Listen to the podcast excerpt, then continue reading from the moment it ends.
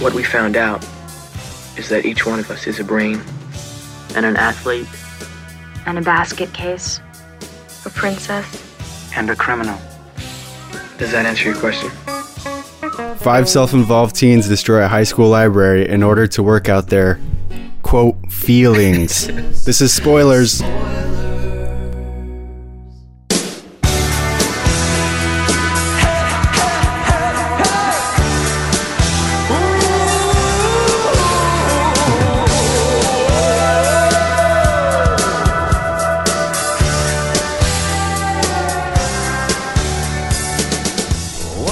Uh, welcome to Spoilers. I'm your host this week, Mikey, uh, recording out of Indiana.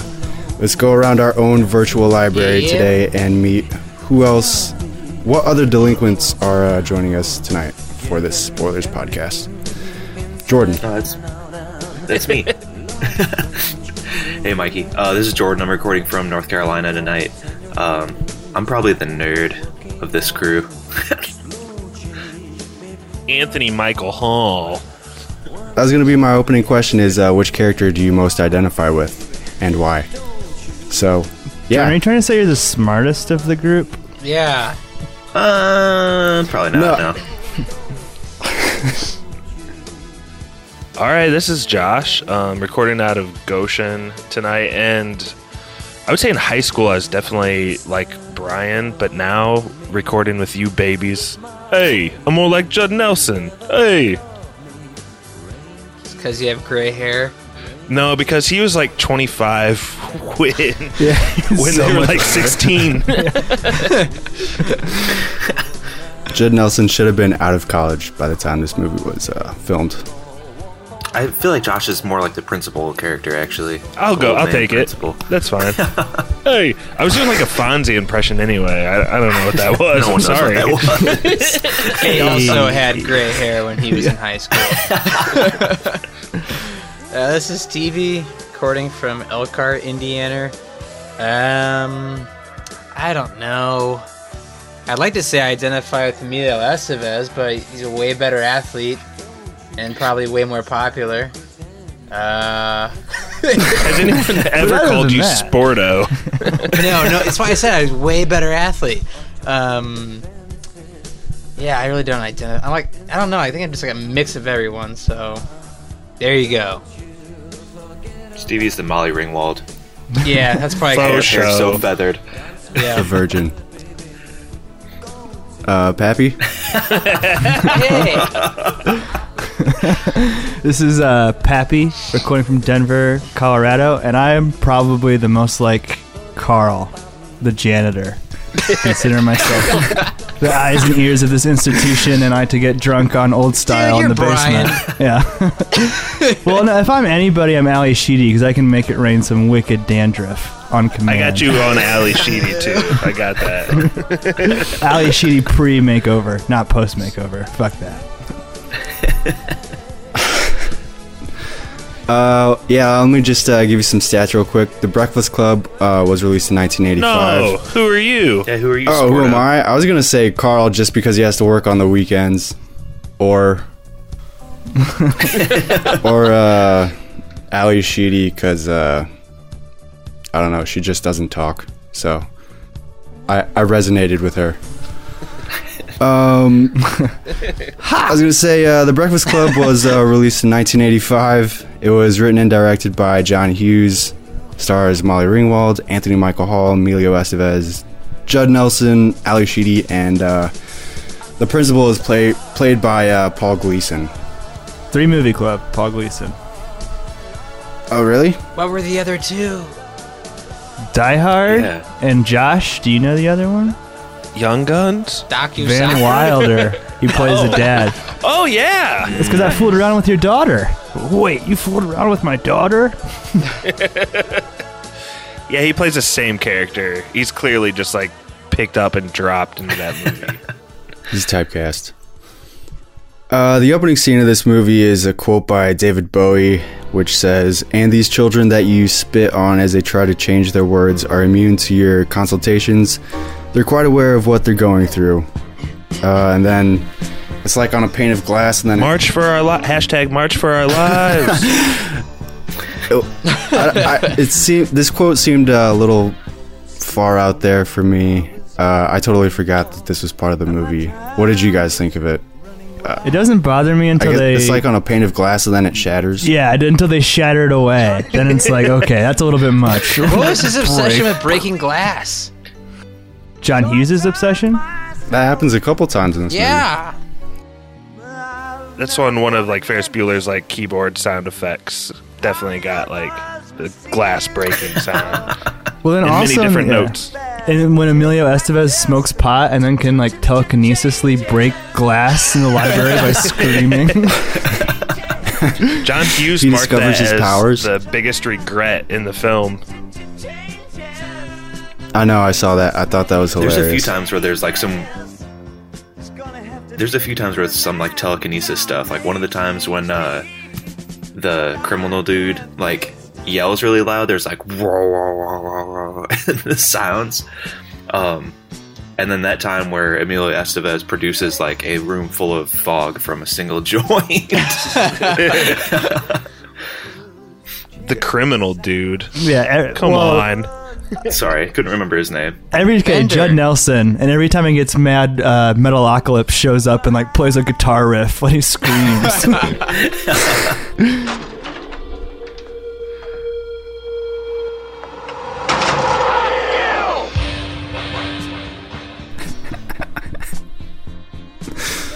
Uh, after the glass breaks, it's uh, a sequence of the kids entering the school.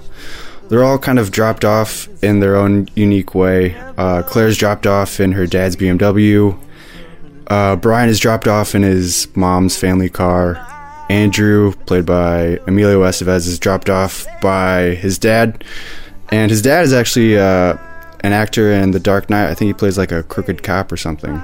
Um, and he's just yelling at Emilio in his Ford Bronco about his sports scholarship or something. Anthony Michael Hall, also in The Dark Knight. Ooh, good call. Ooh, yeah. Who's he in the Dark Knight? He's the reporter that gets kidnapped. Real big missed opportunity to not have Martin Sheen drop off Emilio Estevez in the car.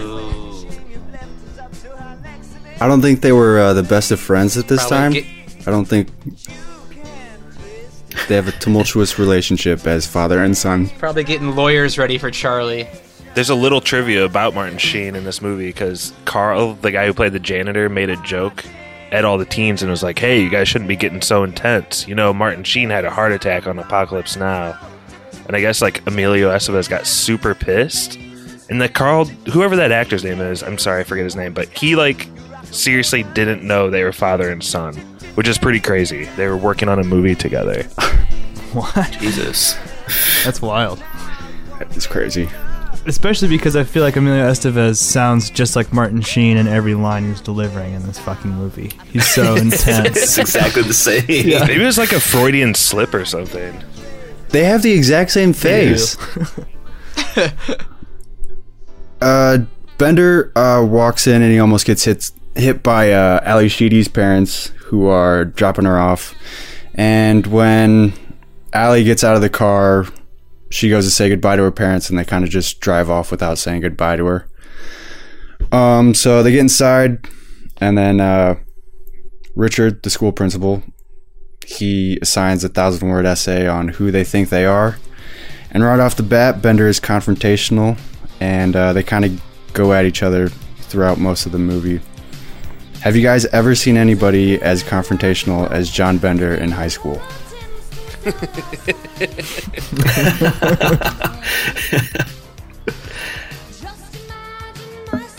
Uh, I got a quick story. Uh, me and my buddy Drew, we had a good. Uh, we we were in a class together, and there's this one kid in there that um, he, uh, never mind. Edit point. Can't name names.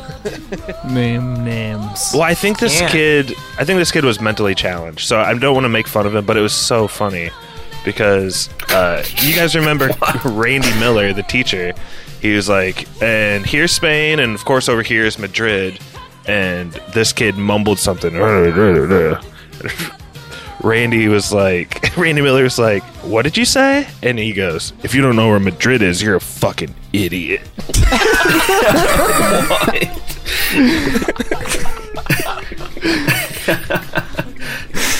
Sorry for the tangent. It doesn't really sound like John something John Bender would say, but that kid does sound crazy as What shit. did Randy say? It's like, please get in the hall, so and so.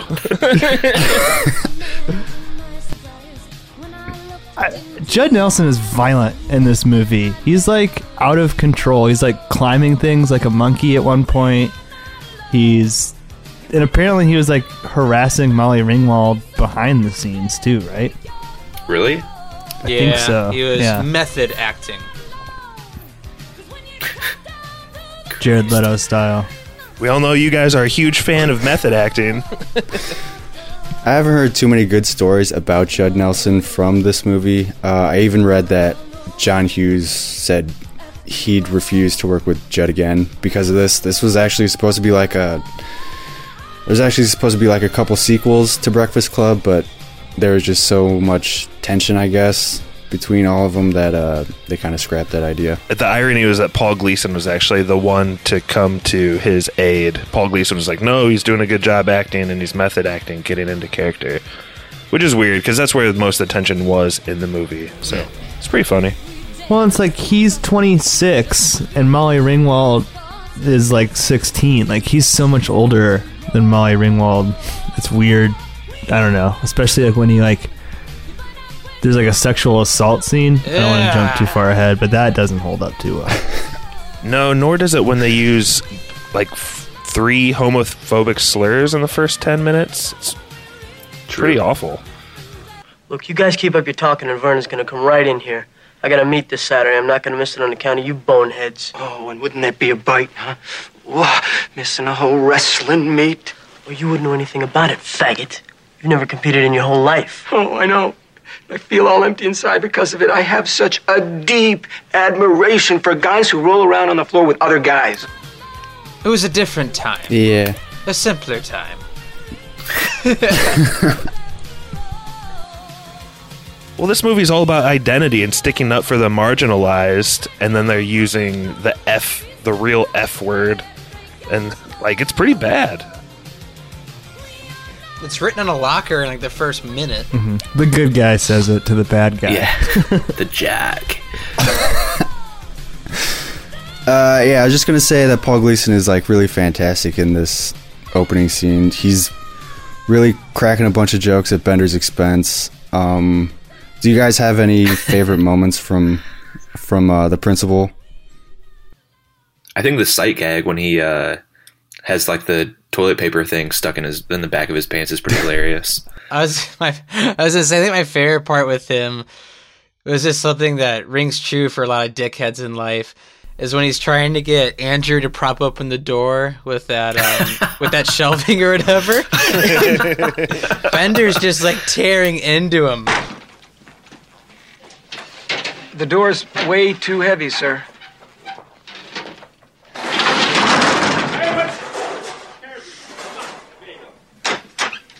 Being like, "That's not gonna hold. It's not gonna hold." And that first one goes flying. Then they try to put that like shelving unit in there, and Andrew's like struggling to get back into the library. And the uh, Vernon ju- Vernon just looks at him and goes, "What are you doing? What the fuck are you doing? Get that out of here!" It's, I expected from more from you, Sporto. yeah, just I love that scene. Andrew Clark! Get up here. Come on, front and center. Let's go. Okay, watch, watch the magazines. It's out of my hands. That's very clever, sir. All right, what are you doing with this? What are you doing with it? Get this out of here, for God's sake. I thought that scene was pretty intense when the principal's trying to get him to hit him in the face. It's kind Yeah. of like the real side of it, but then it's kind of undercut by like two scenes later. The principal's drinking a beer with Carl in the basement. Old style. Yeah, see, that's my favorite scene with the principal, though, cause or because he's uh, is he the principal? He's Vice got principal, I think. vice principal. Yeah, because he's Assistant to know. the regional principal. I used to like this movie a lot more than I do now, but then he has this one line where he's like, did I change or was it the kids who changed? You know what I mean? It's like the same movie in the same way that like Carl's like, no, dude, it's the same kids. It's just like you've changed. So like, I don't know. That was kind of like a redeeming moment in this rewatch where it wasn't quite as enjoyable when I was like 12 to hear him like, well, I don't like it as much as I used to when I was their age. It's a pretty deep thought. It's a good good point, Pat. Uh, Gleason is like really famous for this. Uh, you mess with the bull, you get the horns speech he gives to everybody in the library. Don't mess with the bull, young man. You'll get the horns. It's been parodied a bunch of times and other stuff. It's pretty iconic uh, line now at this point. So this role just ended up. I thought was like really funny, and I thought Gleason does a really great job as a principal because, like Josh said, the uh, scene in the separate classroom with Bender, they kind of go at it, and they're kind of uh, butting heads throughout the whole movie. It's a lot of fun to watch.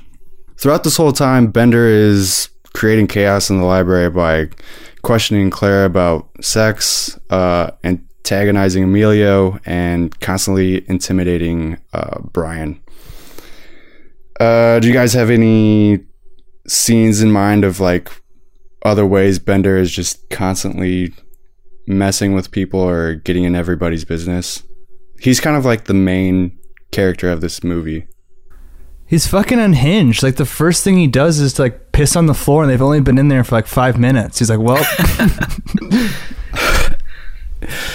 Yeah, he's pretty much an animal. He tries to pull a knife on Andy at one point too. Yeah, he's he's like fucking around with one of the with uh, Claire, I think, at one point, and uh, Andy comes and like is helping like push him away and stuff. And he ends up like pulling a knife on him at one point, which is pretty intense. Is he like a fucking turd? He really is a turd, man. Oh yeah, I would not. I would have been scared and hated Judd Nelson in high school, and I don't know. apparently part of his method acting too included like going undercover in a high school and he like really bought kids beer and shit which is just like so weird like why would you need to all right, all right, all right. exactly yeah i'm sure that's all he did undercover I fucking hate method acting. It's so stupid. It's so dumb. Either be an actor or don't. Yeah, I love it. I love the stories, the ridiculous Acting. stories that come with it. It's so funny. He, wa I watched the Dumb. DVD commentary, and he was one of the people that him and uh, Anthony Michael Hall did the commentary, and he is just as weird now, or when they recorded it, as he was back then. There was just like stories of him. He almost got kicked out of the audition right off the bat because the receptionist was like about to call the cops because he was just like being a dickhead in the waiting room. He's just like an unhinged person, and I don't know. I, I, I those don't are like know his much else clothes right Yeah, he came to the set as Bender, and I don't think they changed much about him. was he dressed? Was he dressed as Eric Harris or Devin Klebold for that? Jeez. Ooh. Enough with the Columbine references. Yeah, Whoa! man. It's not like I've been referencing Columbine for Yeah, four episodes. One's One- enough. yeah, One two, is two's enough, funny man. three is excessive man come on God. the fact that you mentioned that Classic Josh. The- right after right after a March for Life rally, bring up bring up freaky deaky Columbine. I said I hated John Bender. I hate those guys too. They're the same on the. Blu-ray, losers. on the Blu-ray, they like actually, they actually credit him for like the uh, the style of the punk rock scene in Seattle. So like, Kurt Cobain totally ripped his style from this movie, and I guess this was like the first instant instance of people kind of dressing that way. So he's like hailed as like a a trendsetter in that regard for this movie. It's kind of interesting. Fuck He that, does Still have- hate him. He does have one great part with the knife though, where I think you were talking about. He like stabs it into like a table or something, and then like Ali Sheedy like leans over from off frame and like steals it out of the table, like puts it in purse and like scurries back off frame. It's so funny. Yeah, throughout the whole movie, Ali Sheedy is stealing stuff from everybody. It's kind of funny. Uh, so after that, they eat lunch, and then they all kind of have lunches that kind of represent themselves at the time. Uh, Claire's eating sushi, which is like super expensive and not really common at that time. Sushi she kept in her purse all day. For yeah, She's got like s- Simpler time, like Stevie said. Simpler time. uh, Emilio's eating like ten sandwiches for protein because he's a wrestler. That makes no sense, but yeah. yeah, you think he'd have to make weight? Like, you have to make weight. He's just beefing up. Hey, I didn't say he was a good wrestler. I just said he was a wrestler. uh, Brian's got a standard lunch, and then Bender steals Brian's lunch, which uh, there's a pretty funny scene where he goes to reach for his soup and Bender slaps his hand away. I laughed pretty hard at that part. What are we having? Uh, just your standard regular lunch, I guess. Milk? Soup. Oh, that's apple juice. I can read. PB and J with the crusts cut off. Well, Brian, this is a very nutritious lunch. All the food groups are represented. Um, and then Allison eats a disgusting Captain Crunch and sugar sandwich.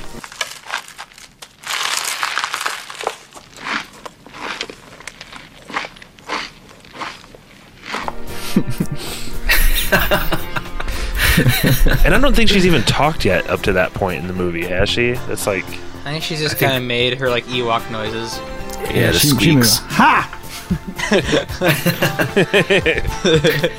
Um, after that, oh, we already talked about Bender and Emilio just constantly at each other's throats.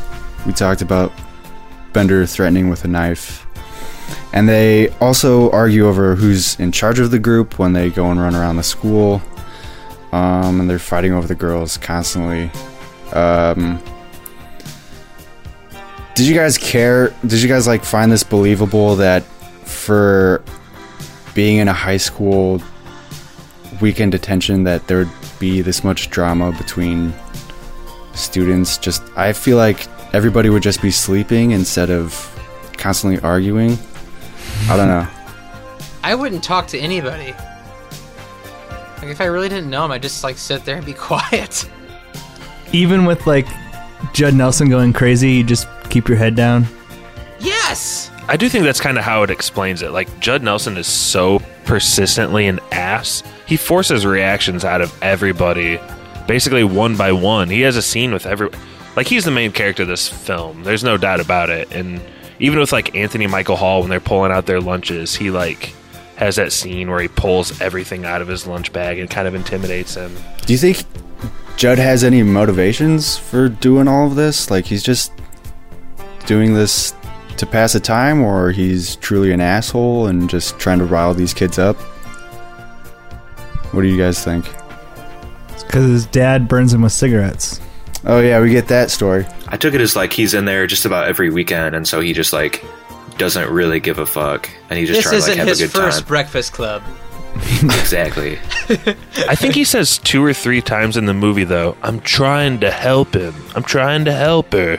Like it, is he like some genius psychologist that's getting under their skin so that they can reveal their true selves and then heal? No. I think that's the worst part about his character is he does try to play like a pseudo intellectual, and he just Yeah. comes off as like a really annoying and pretentious somehow a pretentious white trash loser. I don't I don't understand. He's he's a pretty uh, weird character for me.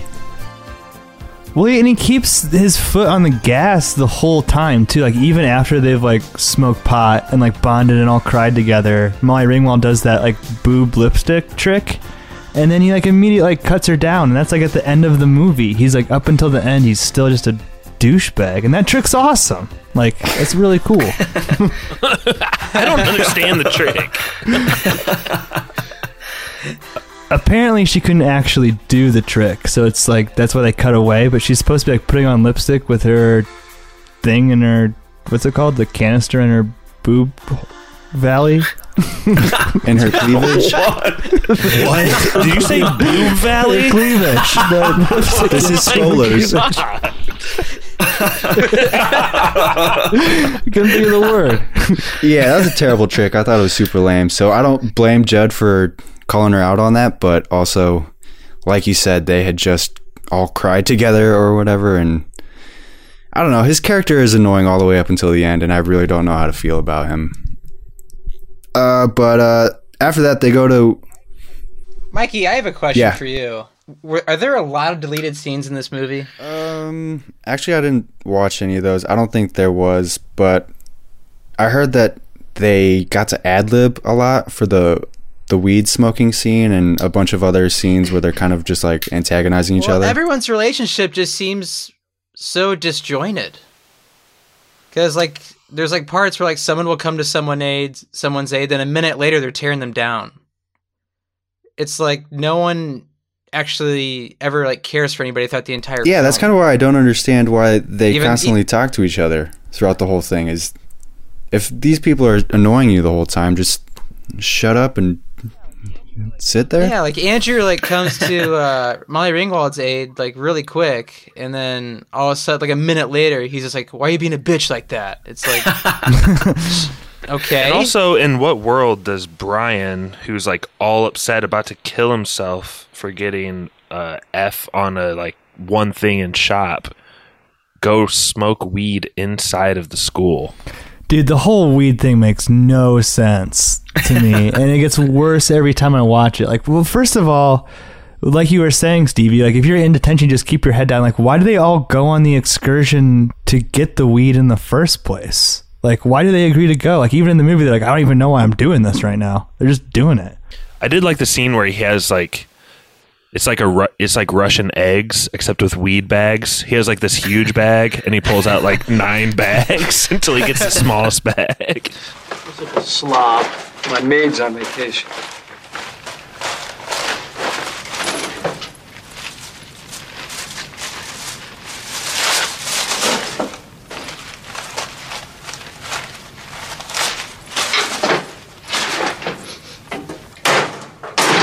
Drugs. Screw that Bender. Put it back. Drugs. Boy has marijuana. He has a huge greasy grocery bag, and he whips out a smaller grocery bag, and then he whips out a smaller Ziploc baggie with a pretty hefty amount of weed. And so they're running around uh, the hallways, and they get into some like MC Escher esque chase scene with the principal, and they're like crossing paths in the hallways and going upstairs and jumping all over the place through the school. I have a small problem with that chase scene. I'd say more Scooby Doo than MC Escher. MC Escher's a little Super bit Scooby. generous. Yeah. Uh, At one point in the chase scene, they like run down a long hallway that ends in like a gate. they can't get through the gate, and they run all the way into it, and like have to shake it, and like, oh, we can't go through here, and they have to turn around and run all the way back. Why would you just turn around as soon as you saw the gate? It bothers me so much. they get they get up to the gate and they're like, "Fuck you, Andrew! Why did you tell us to go that way?" And like five minutes ago, no one was listening to, to Judd Nelson. Jordan, I actually questioned this to myself about the gate. I figured they had to go all the way up there and run and see if it was locked because that was bothering me so bad. As soon as I would have seen the gate, I would have turned around, but I figured they would have gone up there and tested to see if it's locked because I totally agree with you. it sticks out to me every time I see this movie. It bothers me a lot. But yeah, you're probably right. Probably had to check and see if it was All right. locked. You're so stupid, Andrew. Fuck you, Andy. All right, what were you going to say, Stevie? What bothered me about this scene is it's really weird, but like there's music playing. There's obviously not music playing in real life. And the vice principal is dancing on beat to the music in every scene. It makes no sense. I like how he's totally oblivious and his other senses wouldn't hear all of these kids stomping around. All the squeaker, all the They're squeaker sliding squeaking. all over greased you floors. just hear it. No, that heavy door. It's shut now, guys. Come on. the door's shut now. Why is that door closed? Judd uh, breaks off to distract the principal, and he shoves his weed down Brian's pants. And uh, he takes off down the hallways, uh, screaming some army march chant or something. And he ends up in a basketball court playing basketball. Uh, this scene. Yeah, I was like, ever. damn, Judd Nelson has hops, and then it, it zooms back. it's only like an eight foot. pans out. Seven foot rim. Yeah. Uh, I thought this scene was pretty funny because Judd Nelson says a pretty hilarious line like, I'm trying to get a scholarship. Three, two, one. Ah! Bender! Bender! Bender! What is this? What are you doing here? What is this? Out. That's it, Bender. Out. It's over. Don't you want to hear my excuse? Out. I'm thinking of trying out for a scholarship. Give me the ball. Which I crack up like every time at. I don't even know why. Scholarship. Um, so the principal drags uh, Bender back to the library. What does he say? Something about like, what would you do if your weed was on fire? And he says, "Impossible, sir. It's in Johnson's underpants." That scene is hilarious because uh, Brian Brian's head kind of perks up and he looks like such a dweeb. He's shitting his pants at that point. Everything's a big joke, huh, Bender? The false alarm you pulled Friday. False alarms are really funny, aren't they? What if your home, what if your family, what if your dope was on fire? Impossible, sir. It's in Johnson's underwear. Didn't he also like hide a couple boners earlier in the movie? So Oh, he's yeah, used he to like did. covering up his wiener area. Mm-hmm. that's He's how so Judd, good at it. that's how Judd Nelson knew to put the weed in there. He's I a mean, Anthony. Michael Hall filmed this at the right time. Because I looked up Judd Nelson's height when Mikey said he could dunk, and he's 5'10. Anthony Michael Hall, I think, was the youngest person on this set. He ended up being 6'2. Yeah. That would have made no sense in the context of the movie. No, and Emilio Estevez is the smallest person at 5'7. but he has the biggest chest Yep. and the best blue tank top.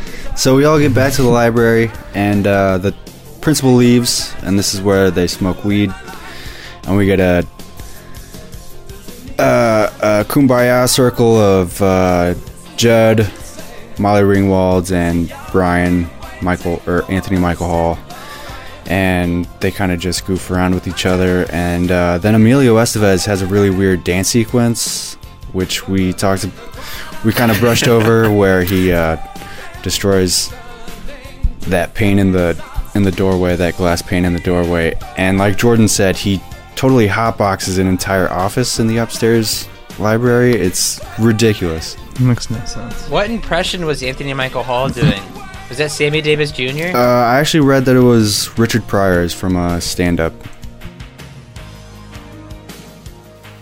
Well, I have a question for Jordan. Hmm. I just wondered, do you, do you like this drug scene from Emilio Estevez, or would you prefer his Young Guns Oh. drug Dude, scene it definitely reminded me of the peyote scene from Young Guns, um, which is also better than this poorly crafted weed scene. Did you guys see something? Chicken? You guys are the worst. the, the thing about it too is the script like it goes out of its way to make this weed seed happen. Like they have to have this whole chase sequence. The principal has to be like so distracted getting drunk in the basement that there's no chance he can walk up. Like, I, Josh, uh, was weed big in high school in the '80s? I don't. I don't know, man. I got to think with Reagan in charge, it, they probably cracking down on it quite a bit. Yeah, there's there's no way that they're getting away with this weed scene because they're just hotboxing this entire fucking library. This gigantic library has got to be filled with smoke at this point. No, no, it's cool because John Bender smoked a cigarette in there afterwards to cover it up. Which is also cool. It's fine. yeah, don't worry. Um, Um, and then there's like a dance montage with everybody. I thought it was a pretty great dance montage. I don't know what song it was. wasn't very popular for the '80s because I've never heard of it again.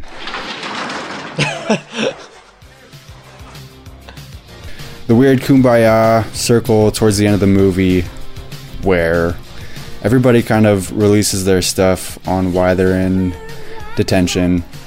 Um, Claire gets kind of baited by Allison to uh, admit that she's a virgin. Uh, did we ever hear why Claire was in detention? She was like the only one I couldn't remember. I think she skipped school because her dad skipped said to go something shopping. at the beginning. Yeah. Good call. Um, that's not as interesting as I was hoping. Well, also, Ally Sheedy's character reveals that she had nothing better to do. So, like, there's not like a thousand kids in detention. There's five. Does this vice principal not have a checklist? I, And what keeps throwing me off too is like the number of kids in detention is not proportional to the size of the library. There should be like thousands of kids at that school and more than five in Saturday school on any given Saturday. This library is amazing. It's massive and it's got like a whole recording studio, an upstairs level. Just yeah, just a bunch of crazy art. stuff in it, and these kids are totally destroying it throughout the entire movie. It kind of pisses me off. Um, and then we get the story. Destroying the, the literature. Well, there's one scene where Judd Nelson is just ripping a book for absolutely no reason, just throwing it all over the place. Because he's an asshole, man. He's just an asshole. basically, ISIS. Uh, Emilio admits that he. Emilio admits that he's in. He's uh, in detention because he, quote, taped a guy's asshole shut or something. I don't know. He. he has the lamest reason for why he was in detention. He was hazing a kid and just taped his buns together, is what he says. It's very homoerotic on his part. I don't To make his papa proud. yeah. and when he removed it, the flesh came off with the tape. You know, he's really hairy. Yeah. he ends up feeling really guilty about it and admits that uh, he didn't really want to do it, but his dad uh, kind of pushed him into it because it's a it's a sports thing. He acts like he couldn't tell that his ass was hairy before he taped it shut. Like, it was only after that I realized how painful it would be. Uh, did Bender have a specific reason? Oh wait, then- go ahead, Josh. Pulled the fire alarm. Yeah, I thought the other thing that was funny about Emilio Estevez's story is he says like the worst part about it is that that kid has to go home and explain in the shame. It's like no, dude. The worst part was the asshole being taped together by far. yeah. Some asshole tapes my asshole together. I'm not ashamed. He's the dickhead. What the hell? Uh, and then Brian, I totally forgot about this part, but let me ask if I'm getting this right. Brian brought a flare gun to school. Was it to shoot a teacher or was he going to shoot himself? He's gonna shoot himself. He never says that, but Molly Ringwald says killing yourself is never the answer. So that's what I guess that's my interpretation. But Okay. So You he was gonna set his hair on fire. yeah, for Brian being such a smart person, I found this bit to be odd because a flare gun isn't going to do much. I mean, it might kill you, I guess, if you want to go out in a really horrible way. Uh, it's not very effective, and I don't know why he would bring it to school in the first place. That would be a It could, terrible no way. shit. it could only kill you if you're like a Buddhist monk that can just sit there in yoga pose on fire. You could shoot it in your mouth and just swallow it. oh my god. Ah, Well, and like all the other kids too are like goofing on him for his failed suicide Yeah, attempt. Like, exactly. Ah, you Okay. dumbass! You can't kill yourself with a flare gun. But he's like, yeah, it is pretty funny. In my, in the context I was thinking about this, they, he was going to be a school shooter and kill that teacher, and they just totally blow over the fact that he was going to murder someone on a school ground, and I don't know, it just doesn't didn't hold up too well for me because they really brush it off pretty quick. a different time. This is Exactly. before school shooters. Like the two that Josh brought up. It would have been so much easier to go that he cheated. Like that would make Yeah. so much more sense for his Yeah. character and for the story and for everything. Why? Well, I, I actually read, and I don't know if I buy this, that that whole scene, including their motivations of getting detention, was ad libbed by the actors. That seems like a bad move. What? That's like a crucial point in the movie. There's no way that's ad libbed. Lots of cocaine John Hughes used. Lots of cocaine. But uh, Anthony Michael Hall slash Brian ends up asking on Monday if they're going to be friends again, and he doesn't get the answer that he wants. They all kind of uh, shoot him down, saying that they're all just different people, and that they probably wouldn't be friends. If Brian came walking up to you in the hall on Monday, what would you do? I mean, picture this you're there with all the sports.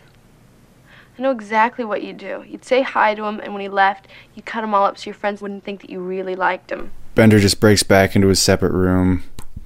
Uh, the movie kind of wraps up pretty quickly, actually. Uh, Claire uh, jumps into Bender's separate room, and do they bang? What, what are you guys' thoughts there?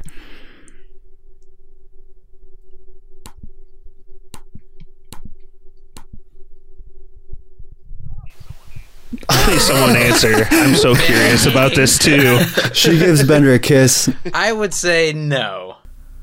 I have never even considered that they bang. What's she doing in there then? Hugging and kissing and stuff. I don't know. Moving around. she does give him the diamond earring. Is that supposed to represent her giving him her virginity? I don't know, but they. She does make out with him. That along with the hickey. God, Judd Nelson probably wanted to like method act this part so bad. what a doucher. Yeah, he's a creeper. Uh, Allison. Allison gets a makeover from uh, Molly Ringwald, and when she Worst. when she uh, emerges from the room, she's getting the makeover, and Emilio is pretty smitten with her. Uh, so stupid. I, I don't know. And Brian does get no one. Nerd, you get to write the paper. this is my actual note that I wrote. Brian gets cucked into writing the paper for the group. Uh, so he gets uh, cucked into writing the paper, and this paper definitely does not meet any of the requirements set out by the principal, and it was definitely not a group project. So they'll all be back there next week. Which means Sporto is going to lose a scholarship. Gonna get my full ride.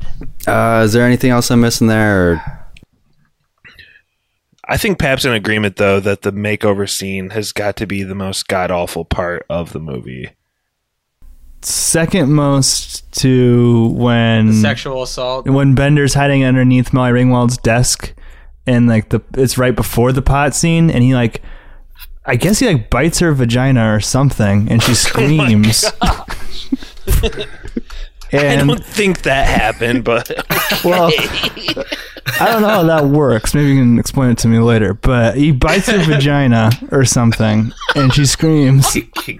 and then, so he like he sexually assaults her. And then she's like, "Okay, I'm gonna go smoke with him now." And she's the first person to go smoke weed with him, and the rest of the group like follows her. Like that makes no sense to me. It was a different time. dude, she needed to uh, forget her past. Simpler times, Pappy. God damn. Like then you just bit a girl's vagina, and then you were soulmates for life. the part where Molly Ringwald redoes Ally Sheedy is just so much a cop out of like who's everyone's character is. And like it's kind of the same thing with the nerd. Like the only way that this nerdy girl who's all goth could ever be cool and accepted is if we comb her hair and put lipstick on. Yeah, the her. fact that she looks exactly the same. She brushed her hair and put on a different shirt. She's pretty much the same person. it was hardly a makeover.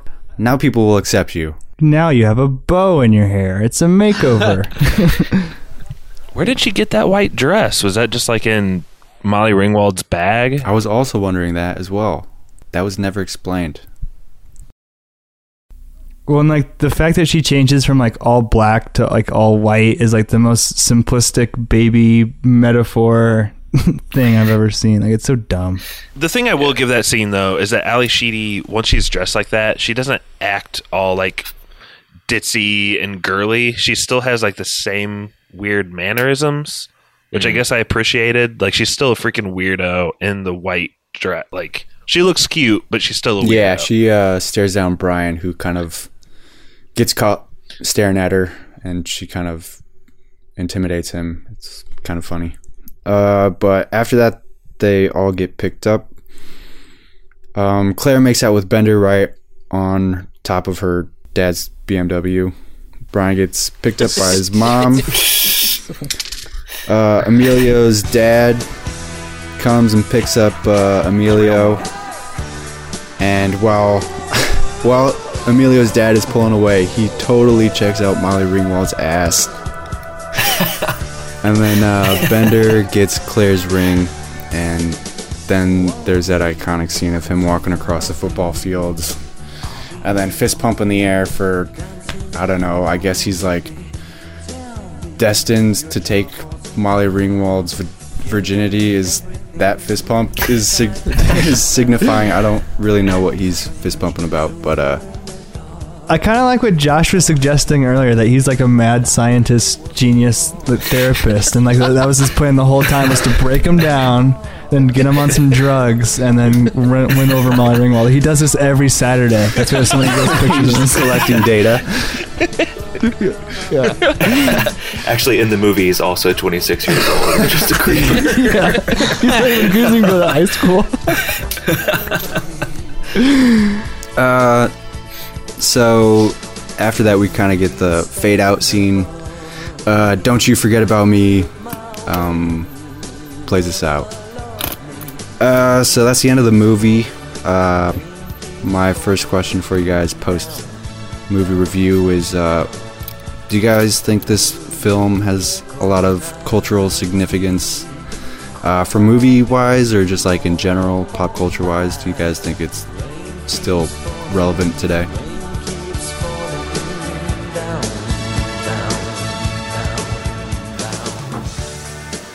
I was joking earlier, but the David Bowie quote really does seem like the whole March for Lives movement. And there's this whole debate going down right now about like these kids should we take them seriously or should the adults tell them what to do or are they just full of crap? And it kind of reminds me of that, but that's very, very loose. I think this movie is supposed to be a social commentary on like the five stereotypical high schoolers. And I don't think that holds up very well. I think that's pretty dead. Well, it's. I was thinking about this a lot because, like, I mean, it's easy to goof on this movie because it's from the '80s, and of course, all of the people are white. But like, if you made this today, it would definitely be like, like, you'd probably have like one, like, trans or bi person. You'd have like, like a black person, a Hispanic person, a white person. And it would be more about like overcoming cultural barriers and like accepting each other. You know what I mean? As opposed to like, like Spider-Man: Homecoming. Yeah, exactly. That's Spider-Man. dude don't give hollywood any, any ideas they'll totally reboot breakfast club after what you just said No, no, like the the Breakfast Club, the like movie poster, one of the movie posters for Spider-Man is like exactly the same thing. Like they're all in the same poses and stuff.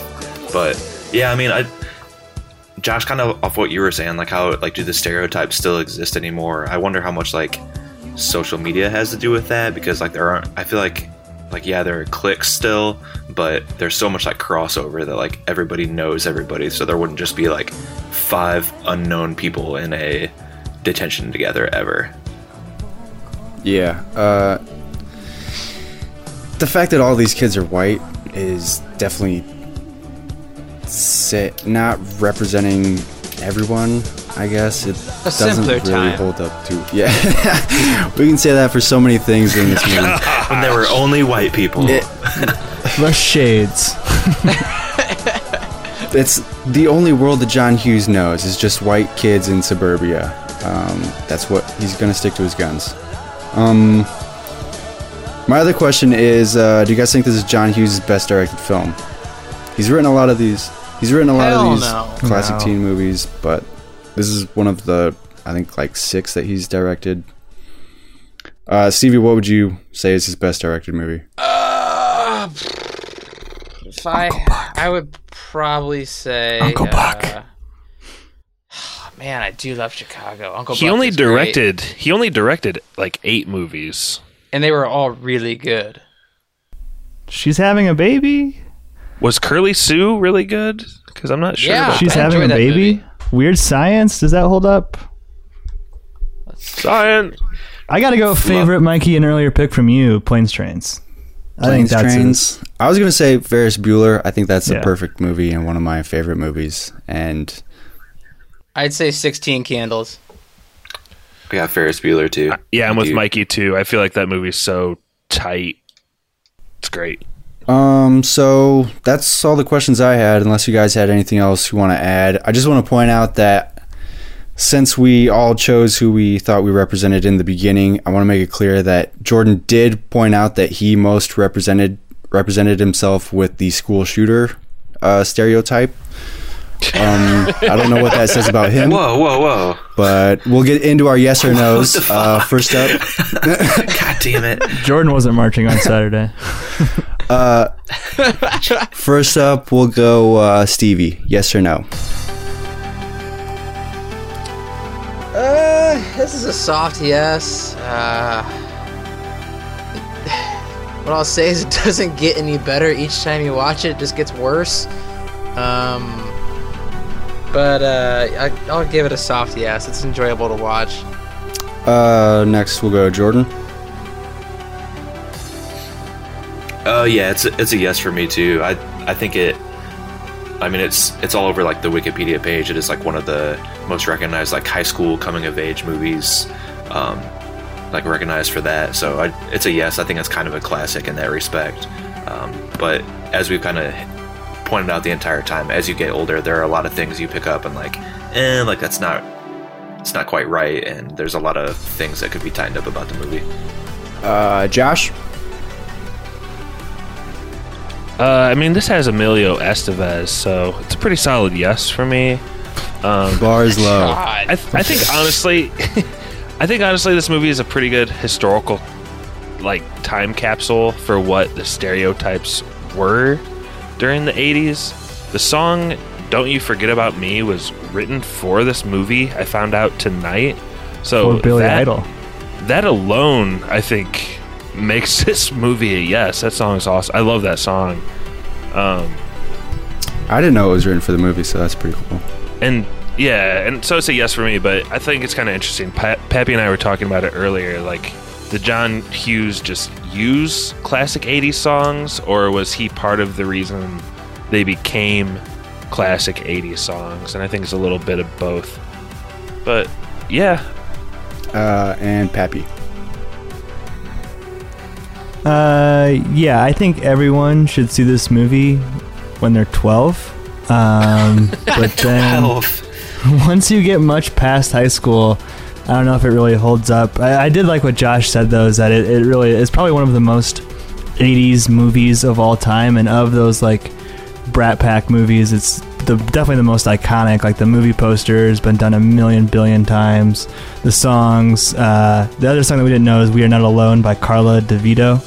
Uh, that's what's playing during the dance sequence. But yeah, the songs, the outfits, the everything. It's I don't think it's a great film, but it's a piece of pop culture history. So for that, it's, it's a definite yes. Before Mikey goes, can I add a quick shout out here? Um, we don't have Brett on the pod tonight, um, guest Brett, but I think that he would be a, it would be a miss because he loves this movie. I know he does. It's his and birthday. one thing, yeah, it's his birthday today. Um, he couldn't be on because he's eating roast beast, but um, 46 years old. he sent us a picture of like the rarest roast beast ever. It's pretty- Looks delicious, actually. That thing was still mooing. We hit on it earlier where Judd Nelson is just going at it with the principal and he's like, Do you want another Saturday? Yeah. How about another? yeah. And then Molly Ringwald mouths to him, Stop. And it's like, it's so cringy. And uh, me and Brett have like had that as kind of an inside joke for a long time. So I just want to give a shout out to Brett and that scene before Mikey gave his yes or no. Yep, Brett's having his own uh, 16 candles right now, so happy birthday, Brett. um, Everyone I forgot. hope you get laid tonight. Yeah, I can just picture Brett like sitting crisscross applesauce on his bed with a with a birthday cake. crisscross applesauce. Make a wish. Indian style? Crisscross yeah, whatever. What? Wait, what? Everyone's jumping down my throat today for my phrases. I don't like it. Josh already made a meme of Boo. sauce. Josh already made a Boo Valley meme. I don't like it. Hi, Tar- hi Tarantino. uh, so I'm gonna give this movie a definite yes. I can agree with just about every little. I can pull something from everything you guys have said. Uh, Stevie, I agree that it does get worse every time you watch it. But like Pappy says, it is a classic, and it is one of those movies that everybody should probably see. I would agree. It would probably be better to watch it before high school.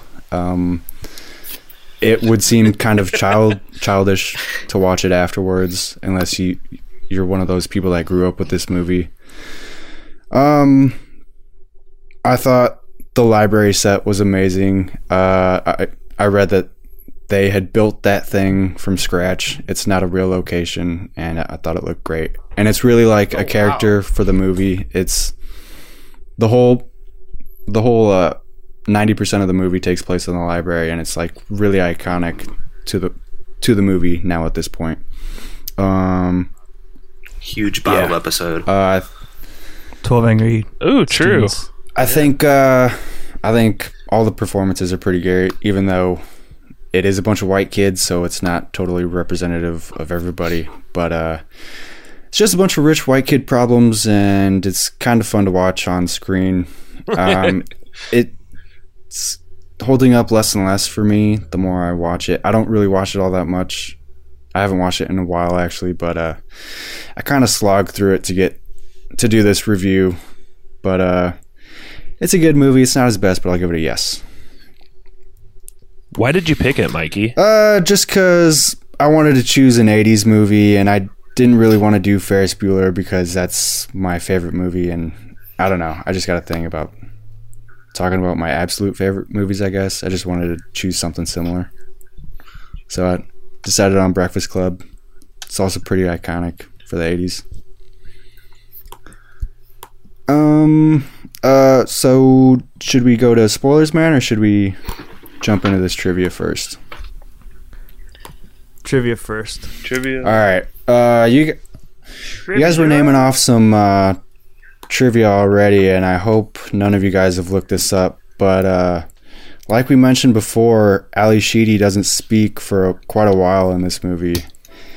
At what minute in the movie does uh, she begin talking? And we'll go Price is Right rules. Oof. Are you counting the? Do you know? Like, is it the ha, or is it like her first Uh, words? I believe it's her first words. All right, I'll say 37. I will say twenty-two. Uh, Josh. Uh, I'm gonna cut those guys in half and say 30. Fuck you. You said it's pri- Price is Right rules? My leg. Yes. I will say, uh. ah, Shit. I don't know if I should cut off Josh or Stevie. um, I'm gonna cut off Stevie. I'm gonna say 3701. what? Bag of dicks. Is that impossible? Uh, closest retail price is Josh with 30. Uh, the actual answer is the 33rd minute of the movie until Ally Sheedy talks. God damn it. Hmm, boo. Baby, baby. Uh, so before Josh decides what movie we're watching next week, which is probably going to be awful, uh, we'll toss it over to spoilers, man. Probably feature rape or some sexual assault. Yeah, but it'll have a deeper meaning. man. Mm-hmm. Like in like in Duck You Sucker, the unambiguous. It's ring. imperative to the narrative. Come on. Our email is podcastspoilers at gmail.com. Twitter is at spoilers underscore pod. Our Instagram is podcast spoilers. It's lit. Josh Hensley from the Rutabaga wrote our theme. Our number is 903 776 4507. And if you enjoyed what you heard today, subscribe on SoundCloud or iTunes. Please don't forget to leave us a review by searching for movie spoilers, clicking on the cereal bowl, select the reviews tab, and leave us some stars and some words. And we're back. yeah. Josh, what are you choosing for Okay. next week? Um. Okay. Um. I mentioned this movie to Pappy a couple weeks ago, Oh. and I think no, Pappy. I think I you don't were remember. pumped about it. Come on. I don't It was a movie. It was a movie you had never heard of. It's Oh. called Los Enchiladas, and it stars Mitch Hedberg. It's his only movie, and you can only find this movie on YouTube. Actually, Wasn't he also in Lords of Dogtown? No, this is like his movie. Oh, okay. Los Enchiladas? Yeah, I dude, this movie could be awful, like you said. I don't know because I've never seen it. It's only an hour and thirteen minutes, And it's free. I'm looking at it right now. Los yeah, I'm actually I'm giving you guys the link. Yeah. in the G chat, so we can watch it on YouTube and talk about it. But um, Los Enchiladas, Los Enchiladas. So is this like Clerks? Yeah, what's it about? In a Mexican restaurant? Was it on Letterboxd? About a half dozen dude. slacker dudes dwell at their job at Lo- Los Enchiladas, It the is on local Letterboxd. Mexican sit-down joint. It, It was directed 3.2. by the late Mitch Hedberg. Come on. Dude, that's Marc Clerks, Maron? in a Mexican restaurant. Oh, it's waiting. Yeah. So yeah, thank you to Beater Chew who uploaded this to YouTube in 2012 so that we can all enjoy Thank this you, and Peter review Chu, it. for illegally uploading that video. Uh, yeah. Uh, well, if you guys don't have anything else to add, we'll wrap it up here. You guys good? Solid. All right. Well, uh, that was spoilers. Uh, uh, I just want to mention real quick that uh, me, Pappy, and Brett are on Letterboxd. Uh, so follow us on there. I don't know why, uh, but I kind of want to check out other movies other people have seen. Uh, I don't know if we're going to be making a spoilers list or anything, but you can follow all that kind of stuff on there too if you want. Search for spoilers. Yeah. find the list Search working for spoilers. Spoilers. Uh, but yeah, that was spoilers.